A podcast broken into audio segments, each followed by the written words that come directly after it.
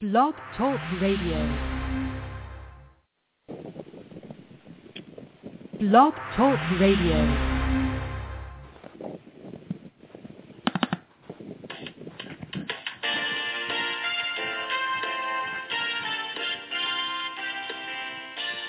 Good evening and welcome to the Coffee Klatch.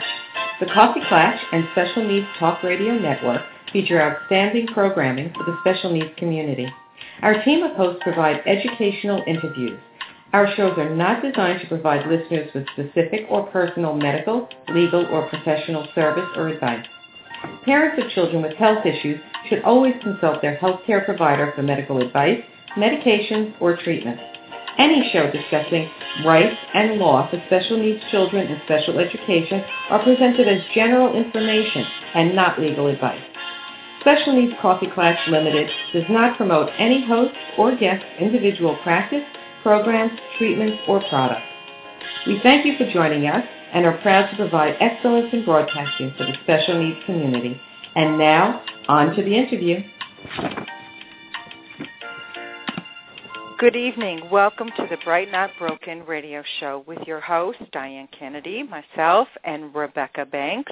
Rebecca, are you there? I am. Hi there.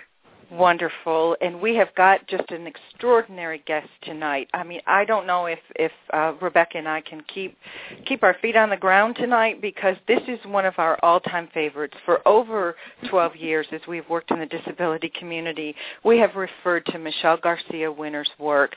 She is a speech language pathologist who specializes in the treatment of individuals with social cognitive deficits and with those diagnoses such as high functioning autism, Asperger syndrome, nonverbal learning disorder, giftedness, twice exceptional, ADHD. Michelle pretty much covers it all. She began teaching social thinking back in 1995 to brighter students when she went to work for a high school district as the district speech language pathologist.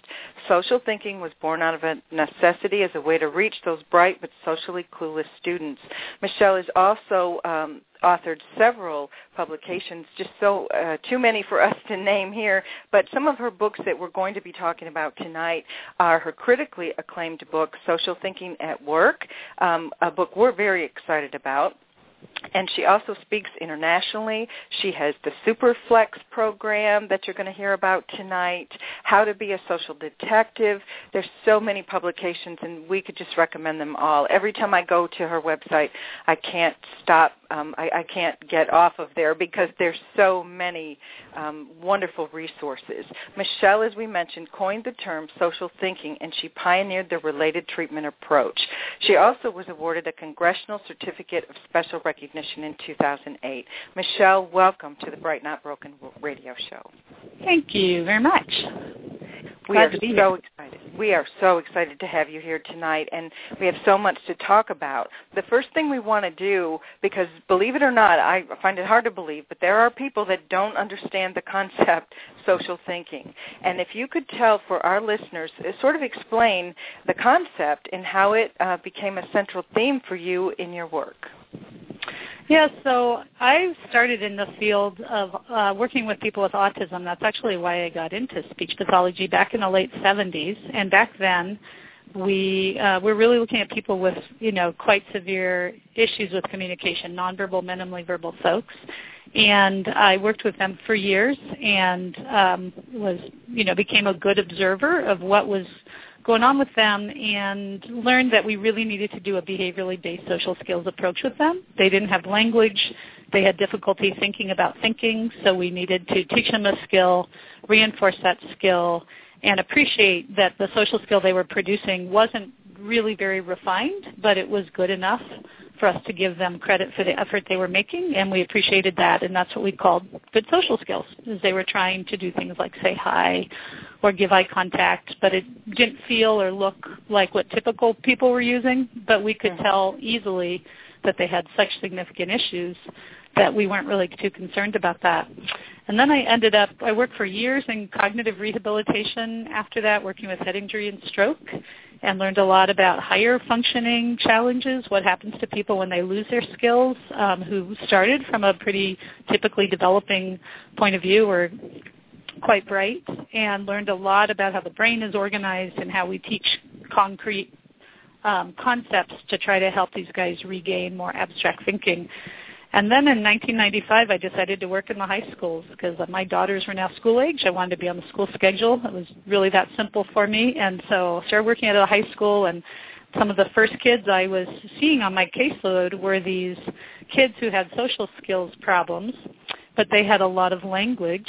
Uh, they were kids who were mostly included. They had a lot of language. Um, they had solid intelligence to gifted intelligence, and their goals were social goals were very behavioral. Teach a skill, reward that behavior, and the idea was they'll do the skill. And it was fascinating as I worked with them because they weren't doing the skill, they were arguing as to why they should bother doing the skill and that they really weren't very interested in having to learn this stuff.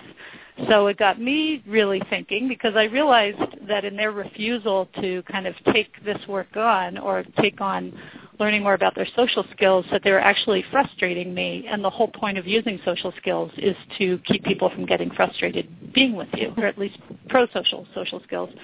And so I started thinking more about this whole idea of teaching kids behaviorally um, and you know realizing and of course now it's been many years since I developed that and I've you know matured a lot in my thinking but you know the whole idea is that um, when you and I look at typically developing or very you know what we call for lack of better words very um, high functioning people with some social um, challenges that it's not good enough to just produce a skill that that we have to produce refinement uh, we have to use nuance in how we communicate and the way that we decide how to say hi to somebody, whether we can say what's up? or hey or hi or hello, really has to do with the thinking part and how we think about that person, how we think about the situation, how we want people to think about us before we actually go into those social behaviors. Um, and so that's what social thinking started, what I started to do, and I called it social thinking, which is we got to focus on the thinking part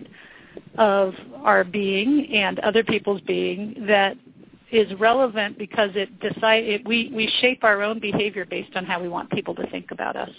So if we want to make a good impression to a teacher, we typically don't go in and just go, "Hey, what's up?" You know, we uh, usually if we're going to acknowledge them, we do it in a little bit more formal way. And that it would be very different from how we might greet somebody walking in the hall or on the on the playground. And so it's through that refinement that we come to our thinking um, or through the thinking that we come to that refinement. So anyhow, I broke social skills apart from the thinking part and have for years been teaching kids more about the thinking, but it's not just my thinking, your thinking. It's the the whole point of it is also emotional.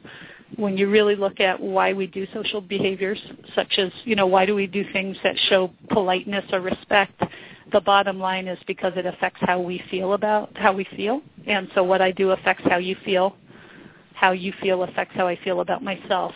So at the end of the day, we do the thinking. The thinking leads to our social skills. Our social skills lead to an emotional response. So if you really want to get deep on this, you'll say the whole point of social skills is for how we affect each other's emotions. So we have to look at these kind of three steps in the chain. The thinking, the skill, the behaviors, the social behaviors, social skills, and then our thinking.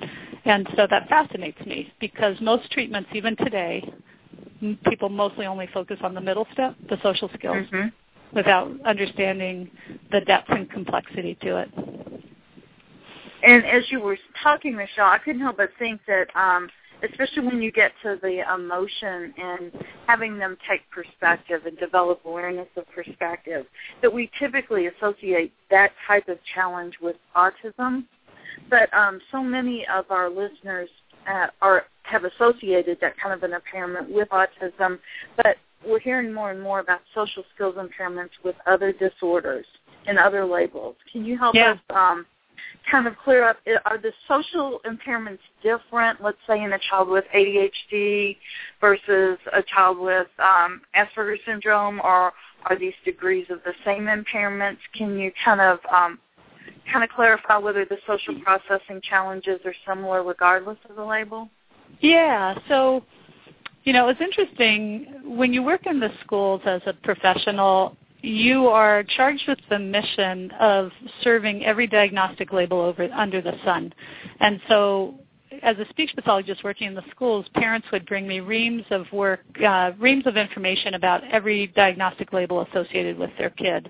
So I had kids with midline deficiencies versus autism spectrum. I had kids labeled ADHD. I had um, kids who were presenting with significant social problems, but their primary diagnosis was, that was, Asper- was um, anxiety.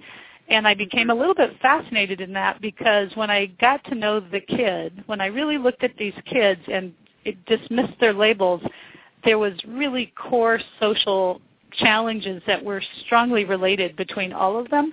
But in the medical community or the different communities that diagnose, we kept giving different labels out. And so I, I quickly decided that um, it wasn't going to be effective to forge treatment based on labels because to be honest, mm-hmm. I really struggle with understanding why some of my students get diagnosed with Asperger's and others get diagnosed at times with ADHD because you know, you take a kid with Asperger's, some of them, and you take some of these kids with ADHD, and they actually present with such mirrored symptomology. So then I'm like, okay, well, in our medical community, based on our own particular specialties, we create bias diagnostically. If I'm a specialist in ADHD, then I'm going to see everybody through the prism of ADHD. If I'm a specialist in Asperger's, I'm much more likely to diagnose versus Asperger's and then nonverbal learning disability. And so it was really fascinating to me as kind of the outsider to the diagnostic system as a speech pathologist and not involved in the medical. I really saw that we were making kind of sometimes mountains out of molehills and that really what I cared about was who is this kid? How do I work with them so he can get better or she can get better? and I'm I'm not going to put all the importance in the label. I'm going to look at the common the core deficits or the core challenges and their core strengths. And so through that process, I actually find that I really want to look at that person holistically. I want to get better understanding of their social knowledge. And then when looking at social knowledge, you don't just look at how's this person do on the playground because the classroom experience is an incredibly social place. Mm-hmm. We're all sharing thoughts about each other how you regulate in a classroom. How do you manage your frustration? Are you understanding that just because um, you're bored doesn't mean that you're unique? That there's a whole lot of kids bored in this class right now. How do we? Uh, how are they using coping strategies? And um, that you know how do how does everybody get along today i did an assessment on a girl who's one of these very gifted kids nuance challenge as i describe you know subtle issues but significant and she just shuts down. She had to be homeschooled last year because mm. she doesn't understand how to cope with boredom, and she doesn't understand how to uh, cope with frustration or you know the executive functioning challenges she has. So I, I in my work, I honestly don't pay a lot of attention to labels. I see people on a a spectrum of social cognitive functioning, um, and often you'll see some of their our higher our, our kids who present with more subtle or nuanced challenges you see a lot of executive functioning challenges and i wonder about like the perspective taking issues because they can explain to you um, the core identity of perspective taking. They can talk about i know that person's thoughts are different from my thoughts. But in the moment of interaction that that almost goes goes out the window and they some of our guys stay very self-focused even though they realize mm-hmm. other people may be having thoughts about them outside of the situation. Once they get into actually relating they have a hard time monitoring that and they become kind of what we humor you know we call in superflex a one-sided sid. They really just talk about their own thing. Um, and so we look at all these different dimensions of a person related to it so yeah as a teacher, you mentioned, I mean, as a teacher in the classroom, I was really intrigued when you talked about that the playground rules are very different. And with a push towards social learning in the classroom through collaboration, we're challenging these kids to behave in ways socially that they're so unaccustomed and oftentimes developmentally not ready for. And yeah. when you talked about the nuanced challenges, I'm an English teacher, and um, at high school, a lot of times I'll have children who can talk about why a character would make the choice to behave a certain way, but in the moment within the social grouping of the classroom cannot pull it off at the personal right. level.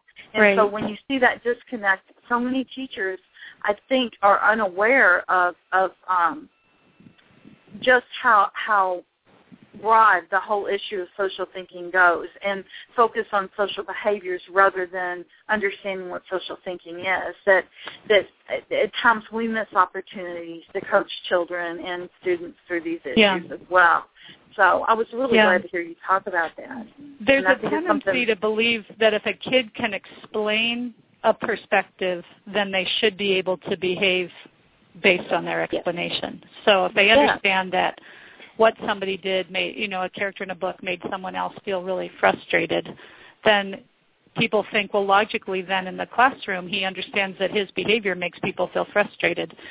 The difference, I believe, is when you're reading in a book, you have time. First of all, you're not involved in the hurricane, your own social tornado, and so Mhm. you're the voy. I call it voyeuristic insight.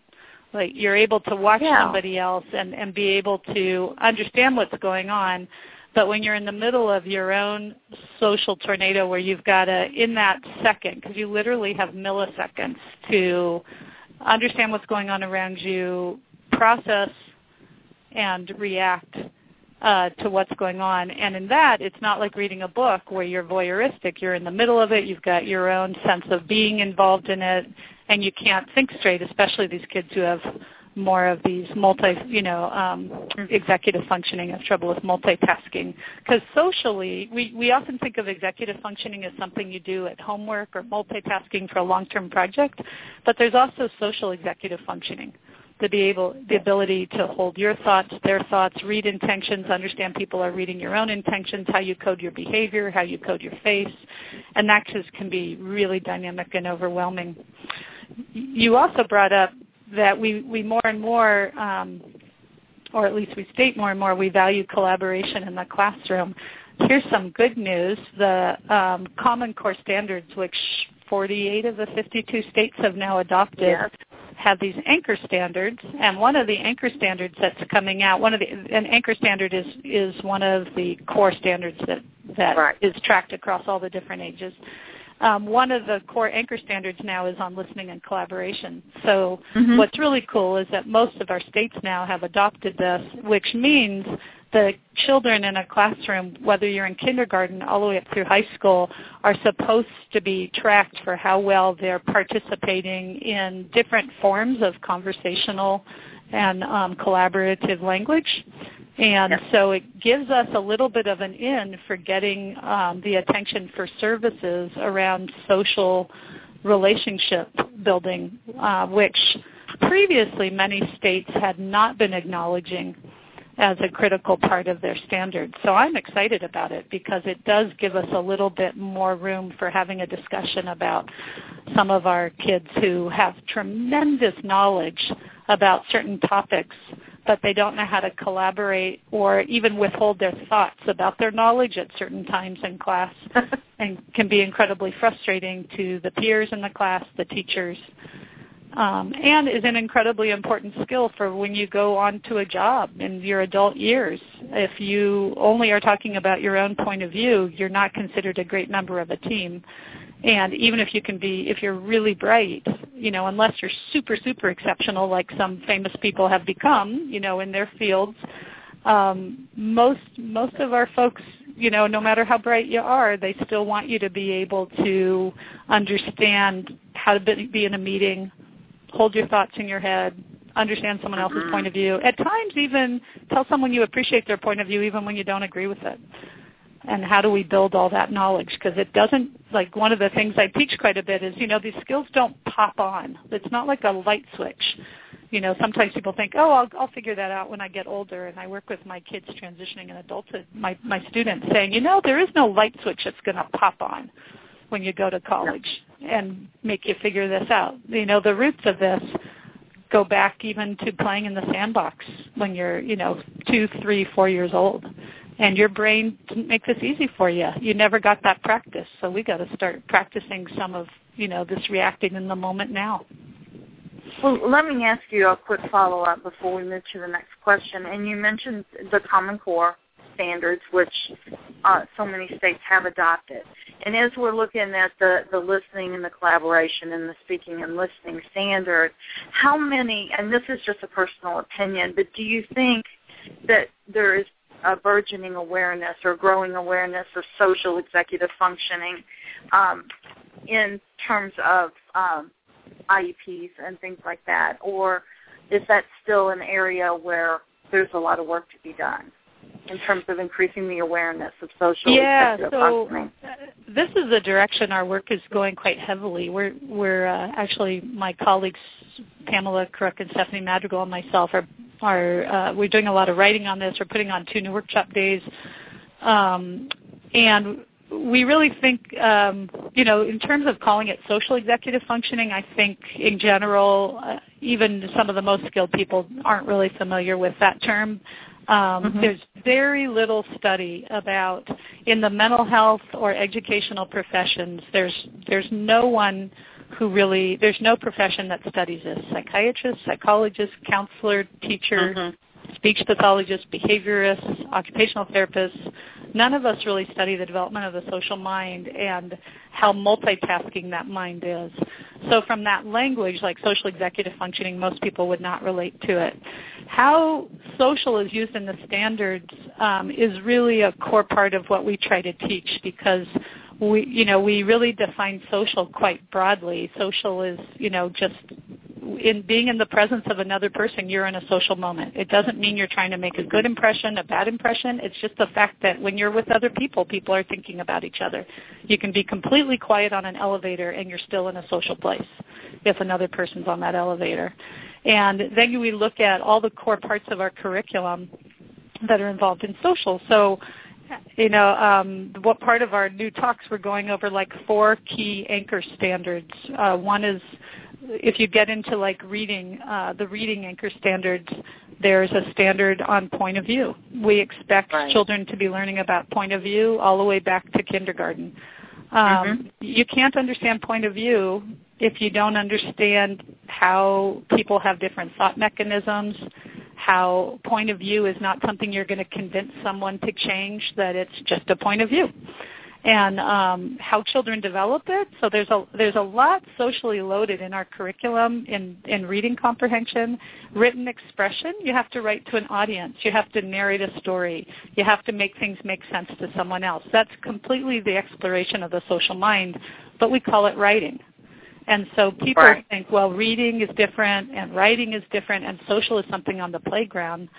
So a lot of our work is like exploding the code of the um, Common Core standards now. And so we're taking, we've taken four of these standards and, you know, we'll be presenting on this. Ultimately we'll write on it. But we're exploding like what are all the things kids needed to know from birth to five that wow. they learned implicitly in order to be able to demonstrate it explicitly through reading, through writing. Um, you know, vocabulary. Vocabulary is about learning nuance. It's about understanding semantics. Is about knowing how to choose a word to affect someone's thought. How do you choose one of these many words that mean the same thing? Why do we choose one word over the other? It's how we want to affect you in very subtle ways, and that's all geared on the social mind but our but our, our teachers are not our administrators or people who develop curriculum policy they don't necessarily see it that way. They just see okay reading is different from writing. So if you have a reading problem you go to a reading specialist. If you go to a writer you know writing problem you go to a writing specialist. If you got a social problem you go to a speech pathologist. And i'm like right. well maybe there's like these core common issues like you know, higher level perspective taking that we need to study the characters in a book and then understand that we're like a character in a book. So at that moment of social interaction, which character did we appear to be like? Let's take our reading. Let's understand that comprehension. Let's apply it to ourselves. Let's develop our own social awareness of our own behavior and start to identify us back to some of our stories. And now we take our curriculum and make it come to life and we make kids see that they're part of their own life story and relate it all through that that different way, which speaks well to the gifted and talented because it takes it to another level of critical thinking for them. Yes. Well, and absolutely. I'm sorry, Rebecca. Did you? Did no, I? No, no, not okay. at all. I was just saying, yeah, it does take it to a whole new level. Absolutely. And one thing I wanted to mention before, um, as I actually as I get into this next question, is Dr. Linda Silverman, who's one of the top experts in giftedness, and we've had her on the program before. She has a, a wonderful um, little piece she writes about how unique uh, the gifted individual is, and one of the things she says is that 98% of the time your truth telling has got you into trouble and as I was listening to you speak, I thought of that, and I thought, you know, much of what we've learned as we've worked on uh, Bright Not Broken and learned about the gifted side of things is that these gifted kids also share many of these social difficulties. So mm-hmm. Dr. Silverman was exactly right. Their truth telling gets them into trouble, which would definitely be a social impairment of sorts, and um, yet it, they're not understood that they would even have a social difficulty. So as we look at these 2E kids who have above average IQs, or often they can even excel in their areas of special interest, I think you mentioned that, it makes their challenges even more difficult to spot. What would you say is the most important thing? And I know there's several, but if you could narrow it down to a really critical area, maybe even a couple things um, to watch for in the classroom or even at home so that these kids don't fall through the cracks and somebody realizes that their challenges need to be worked on from a social perspective. Yeah, so I think probably the number one most important thing, and this is for us adults, is we have to do a paradigm shift.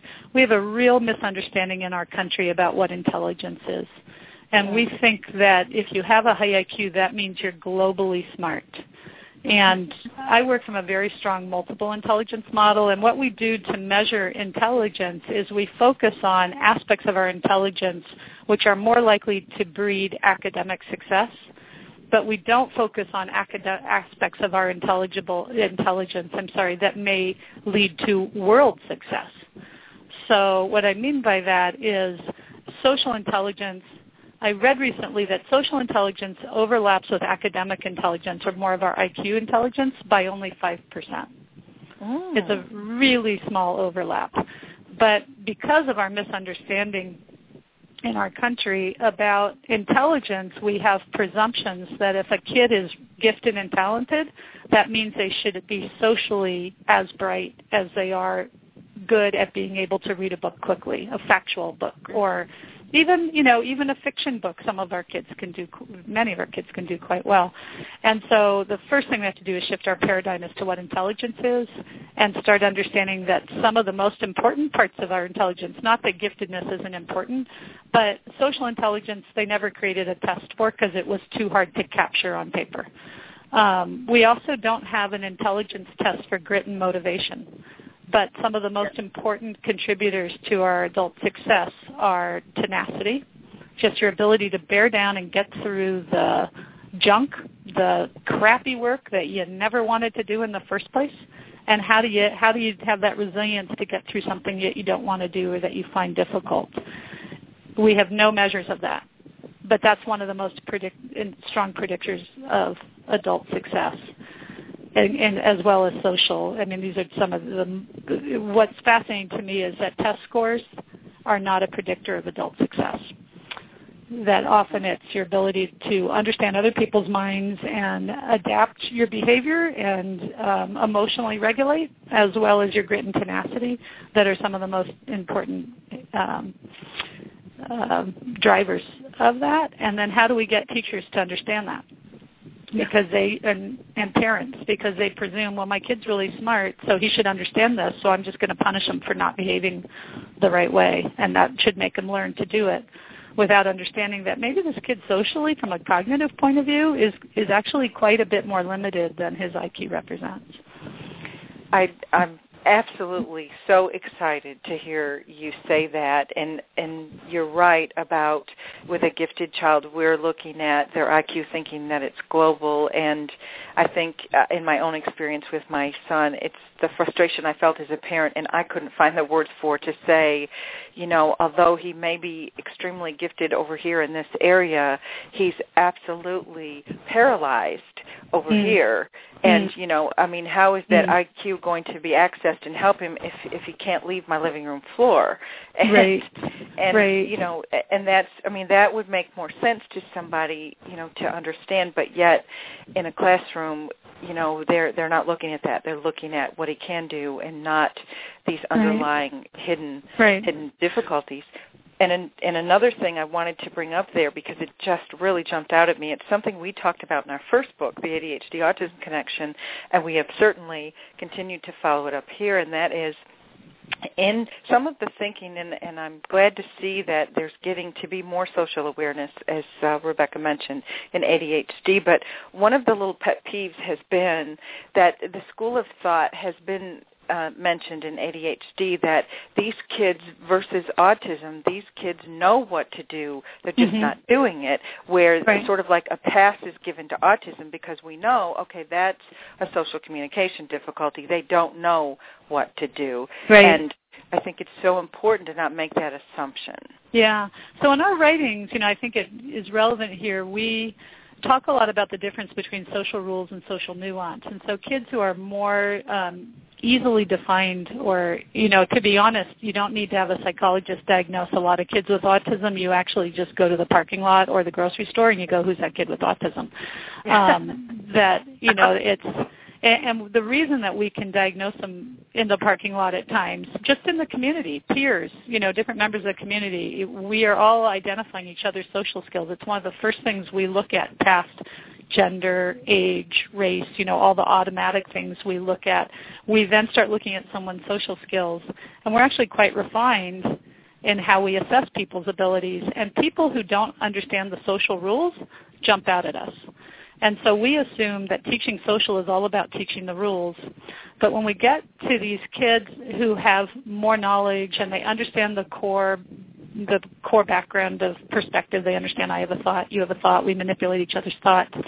What they know the rules. What they're missing is the subtleties of the rules, the nuance.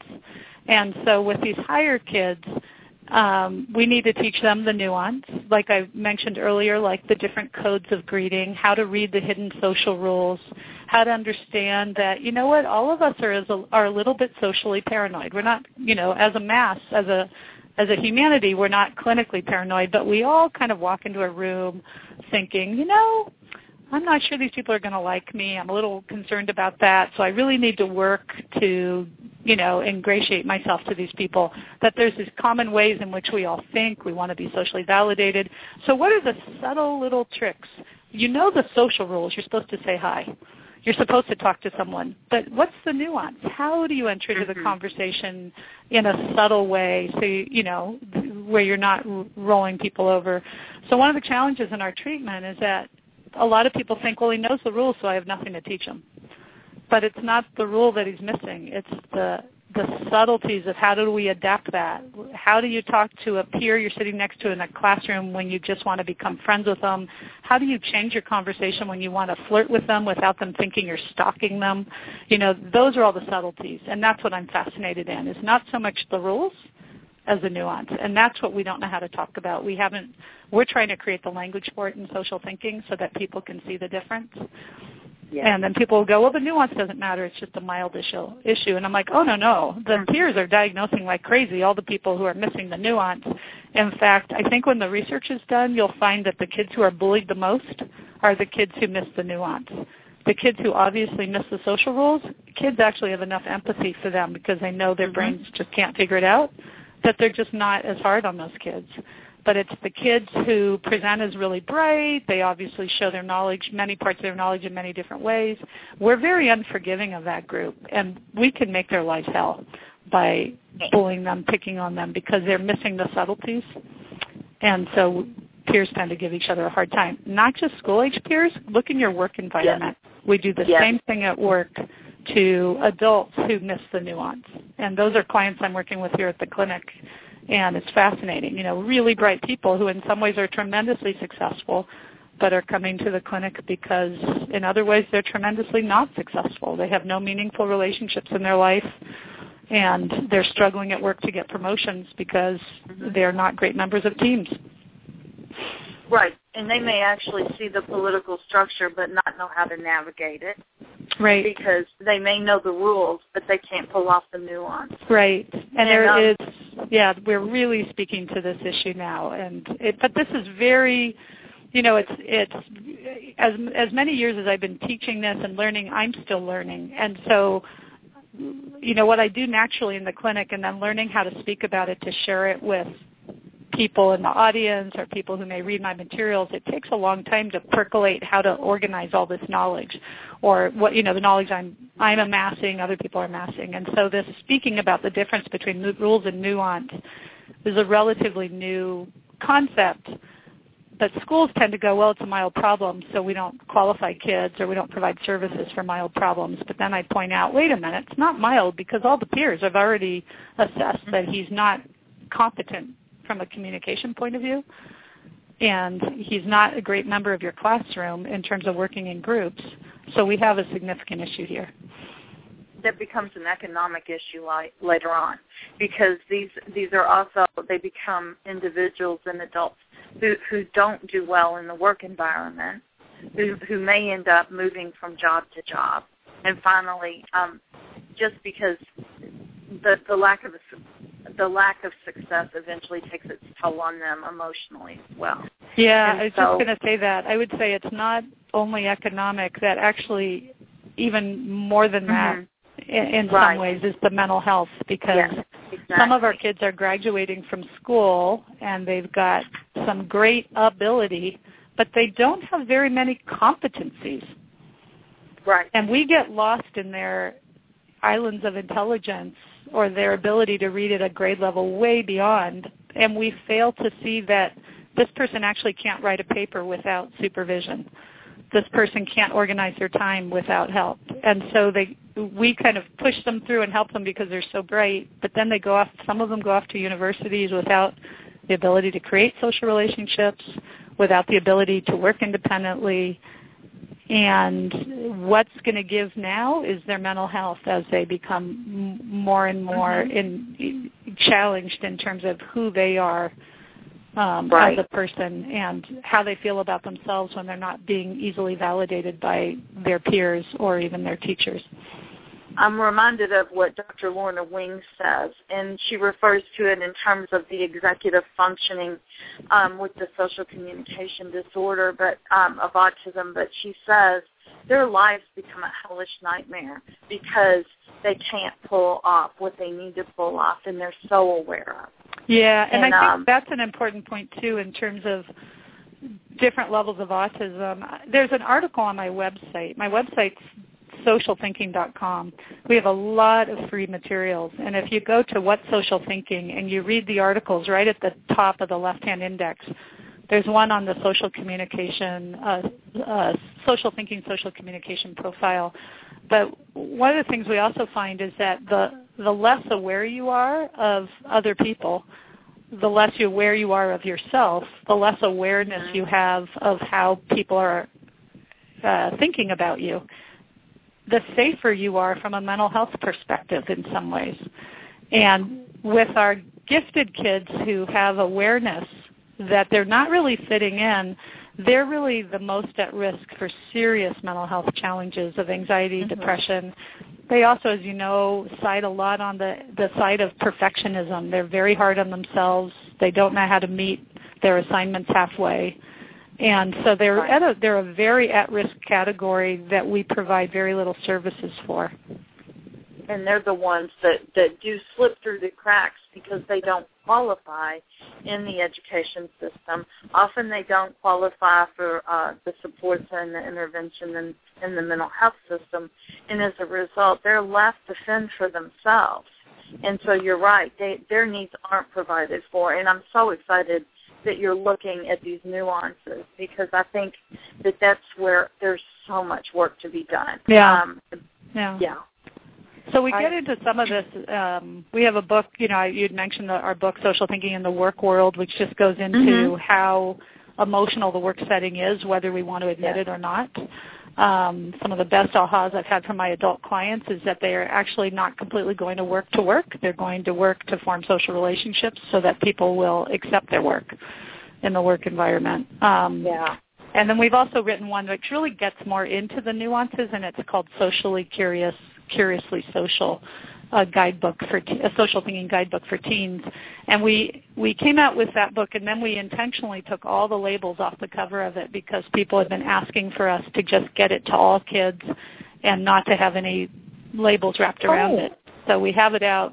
Um, with, they, you kids won't read anything about diagnostic labels. They'll just read about um, the social emotional process of social skills, of sorting out other people's thinking, how you know reading intentions, how you understand all these more subtle aspects of the mind.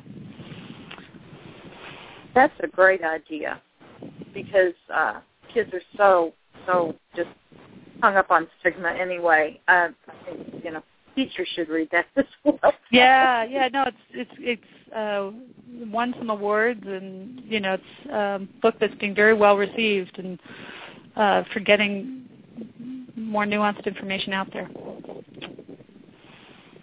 That that sounds like um, a wonderful book too, and we want to be sure that we uh, we list that on our website and our um, Facebook and our pages of resources of yours. We'll be sure to point that out because I think it is important what you said that there's a lot of um, a lot of individuals. Uh, there's there's some parents I know they've been divided between parents before about refusing the label. Other parents want the label to get the help, the understanding, but it's more important to cut past all of that disagreement to what are the impairments and how can we help. Yeah, And I, on and our website, like we have a whole lot of free blogs, and one of the blogs on my website is about reviewing with kids their learning strengths and weaknesses, and it's not about necessarily academic. But it's really about understanding your brain makes some things really easy for you. Your brain makes some learning okay, it's fine. And some of your learning your brain makes more difficult for you. And understanding um, that it's not expected. Like some of our kids who are gifted, everybody keeps telling them they're smart, so they don't understand that there's some part of their brain that isn't so smart. And how do we start talking to them about the multi-intelligence piece and how they can start learning about, you know, my brain makes this part easy, my brain makes this part a little bit harder, so I got to work at something. I got to work at learning stuff that's harder for me.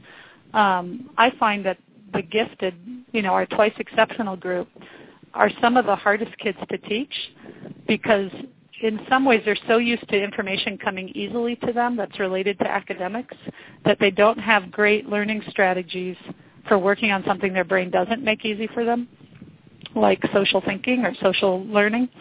Um, and where if you work with a kid who's kind of more normal intelligence and they've always had to kind of work a little bit at learning, they're more used to having the grit and tenacity for taking on concepts that don't come easily for them to them.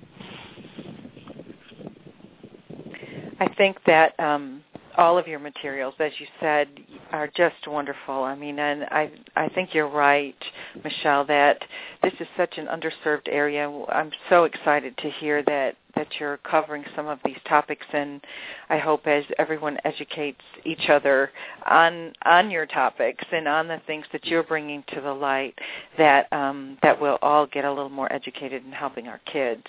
And speaking about your popularity, and I know um, a couple of uh, friends of ours actually locally have been just raving about your Superflex program. Mm.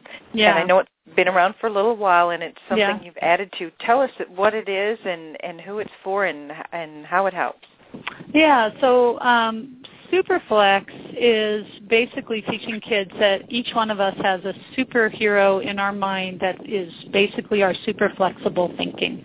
And so we call it Superflex. You've got a super flexible mind. And we have a visual of a superhero named Superflex who kind of is our coach to our super flexible minds.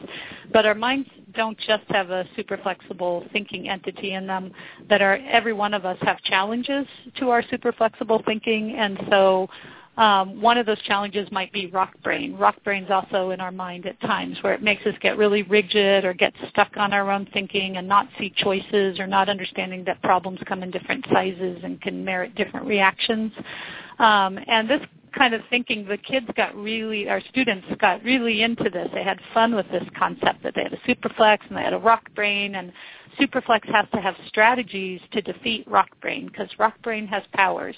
How do we try to take away rock brain's powers? And so we came up with um, Social Town and the Superflex Training Academy to teach how your superflex can keep learning strategies to quiet down we started with rock brain. And then when we presented this with the kids, they were going, well, there's more than just rock brain in our brain. And so kids started coming up with different ideas as to what was challenging their thinking. So we have like a character called One-Sided Sid. One-Sided Sid makes you only talk about yourself.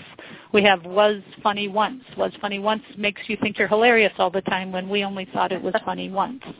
Um, or uh, oh gosh, some of the other ones. Mean Gene. Mean Gene makes you act uh, really mean to people um, rather than be flexible and understand their points of view. So we ended up calling those the team of unthinkables, and we had 13 members of the core unthinkable team. And then we set about teaching kids how to empower their mind and create more awareness of their superflex versus their unthinkables. And what happened with that is that it's got creative juices going, and then kids all around the country. Teachers have had kids doing these as they do this as part of a class, and kids have to come up with more unthinkables that are affecting them. So we get letters every week here from kids, from teachers, from parents about the unthinkables that have been showing up in these kids' minds that are not part of our 13 core team. So like a kid wrote me that he's got the unthinkable don't do it Danny in his brain. And don't do it Danny wow. tells him not to work during the school day and that he needs a strategy from Superflex to get through don't to get don't do it Danny to defeat the powers of don't do it Danny. So he writes us about his strategies are to focus on all the free time he'll have later if he gets to work now. And so his prime strategy is reminding himself, do the work now so I can play later. And then he writes us how much that has been defeating his don't do it Danny and I should share it with other kids. So we got so many of these from the public and they were wanting to share them with others that we came up with this idea that we could have the public submit to these to us and we'd consider publishing them in a book. So just two weeks ago we finally got this book out and it's um, called, it's about um, Superflex challenging the unthinkables and we had 550 unthinkable submissions and we ended up choosing 92 of them. And then what we did is we decided that there's so much power in these unthinkables that we need to teach kids even a better way, like how did Superflex get all this power? So we just came out with the five-step power plan where we get kids to start learning about first I got to have self-awareness of what's happening to me to decide what unthinkable is even coming into my mm-hmm. brain. So we have the decider. And then I have to be a social detective to figure out what's going on around me, what should be happening. So I start observing my environment more. And then I got to throw the brakes on. I got to really stop and think about the hidden rules so that I understand what it is, you know, not only am I observing and figuring out the situation, but I'm figuring out the hidden rules in the situation so that I can use my flex do body um, to help me figure out flexible strategies, which strategies I need to do in that situation to help align with what the hidden social rules are. And then as I do them, I become more aware of how I'm operating in that situation. And then I have my cranium coach, which coaches me as to if I've done a good job, I now start telling myself about the good jobs to remind myself that that strategy worked and I should use it later. And if I didn't do such a great job, Cranium Coach could say, okay, you got to keep working on this. So you got to be able to observe a little better what's going on around you to get kids into the here and now. So we just released this. It's it's just come out on our website. I think we announced it last week. And so we took Superflex and now we're shifting them into a little more sophisticated approach for third to fifth graders. And with our younger kids, they like Superflex too, but we're really encouraging that they use it more for self-awareness of their brain and not really for them to get into all the self-regulation as they're not quite ready to take on um, mm. defeating parts of their brain, but building the awareness that their brain has these things that does well for themselves and that their brain also has these challenges that they need to learn the powers of their brain. And it's all about self-regulation. Um, you know, our kids need to learn self-regulation. A lot of our gifted and talented kids have difficulty with emotional regulation. and social regulation, and so teaching strategies around that. Neat. Wow, that sounds. Well, just let me just say for one second here as I'm listening, I'm getting a vision of you teaming up with Marvel and maybe doing the adult version of Superflex. well, you know, we've had many adults ask us to create the adult version of Superflex, and so um, I uh, we're we're working on it a little bit. I don't know when it you know I don't know that it's going to be coming out from us, but we may write a blog about it um, as we've had adults really like this idea and how to create it for themselves. We have been really excited because more and more principals and classroom teachers are embracing Superflex for all kids across the entire school to we have this thing called social thinking vocabulary where we break language down and we don't talk about cooperating and negotiating because those are very abstract terms. We talk about thinking with your eyes and um, using your understanding where your body is and you know using your eyes to observe what's going on. All these different parts to give kids much more explicit instruction about the social world which is becoming even more important in the digital age when kids are not looking up from their digital equipment to even notice what's going on around them and uh, losing our, our typical kids are losing touch with the importance of face-to-face communication and then they become offended by everybody's lack of paying attention to them but they're also not paying attention to others and how we go back to a social thinking mode for all kids. Right, and that's um, interesting because as technology increases in the classroom, we're setting up situations there that are promoting um, yes. social challenges in the yes. classroom, even as we're working to teach the social Absolutely. skills and awareness. I just had a first grade teacher come up to me and said, Michelle, all day now I'm showing my kids a computer screen in first grade with all the material on it, and I am off to the side talking, and they're not really encouraged to look at me. Do you think that that's good for their brain? She said. Do you think that oh. this is encouraging um, healthy learning? And I said, well, what do you think? You're asking the question. And she goes, I don't think so. The kids aren't, they're not even encouraged to pay attention to me. Uh-huh. So we definitely are creating our own challenges with our yes. zealousy towards digi- digital learning. And it's not to say digital learning is bad, but no. at the end of the day, what really counts, and the research shows this too, is at the end of the day, all these people on digital stuff really want to have a human social relationship, face to face, person to person, social emotional, and how do we keep that alive in the midst of all this? Exactly. Well, and when we've talked through this um, interview about social nuances, one thing that's coming up with DSM-5 is a whole new disorder, social communication disorder. And you wrote a wonderful article where you talked about some of the potential dangers. But I'd love to hear um, just your thoughts on this new category and what potential it holds, and also perhaps what pitfalls it may it may pose. Yeah, so just really forward. quickly, the DSM-5 is trying to more tightly define autism spectrum disorders, um, as they Mhm. think that part of these the, the raging numbers of diagnosis is because we're very broad in how we diagnose it. So they're creating a much tighter diagnosis of autism spectrum disorders, and then kids who have social learning challenges but don't meet that diagnosis of autism spectrum but have a history of social problems could potentially now be diagnosed with social communication disorders. And from a technical point of view, it actually makes a lot of sense. The the concern is is that there's no we're not even sure who's going to be diagnosing this and so few people as I said earlier actually you know there is no profession really trained in this more nuanced based communication issues and so what's going to happen and what what are professions doing to be aware hey there's this whole new diagnostic category i was just reading um, some articles where people have done some research taking the old dsm-4 comparing it to the standards of the dsm-5 and they said somewhere between 25 to 48 percent of the kids currently diagnosed with um, autism spectrum uh, may no longer qualify with the DSM-5, wow. and that they're going to be going into the social communication disorder, which is a, a great unknown. So even in my field of speech pathology, I've been trying to contact my national organization, our what we call American Association of Speech and Hearing Language Professionals, and um, just saying, are you guys prepared? Because a lot of this is going to fall onto speech pathologists, and I'm not getting any emails back. And I'm saying, I just think we as professions oh. need to start preparing. This is going to start May of 2013, and I think it's going to happen. So what's our response? So I think we're very underprepared for the. It's going to be a gradual shift but I think mm-hmm. more and more kids are going to be diagnosed social communication disordered, and we are all going to have this mission to figure out what to do about it and who's going to provide those services. Is it going to be funded through the schools? I mean, it's right. how how are they going to do it under the eligibility categories?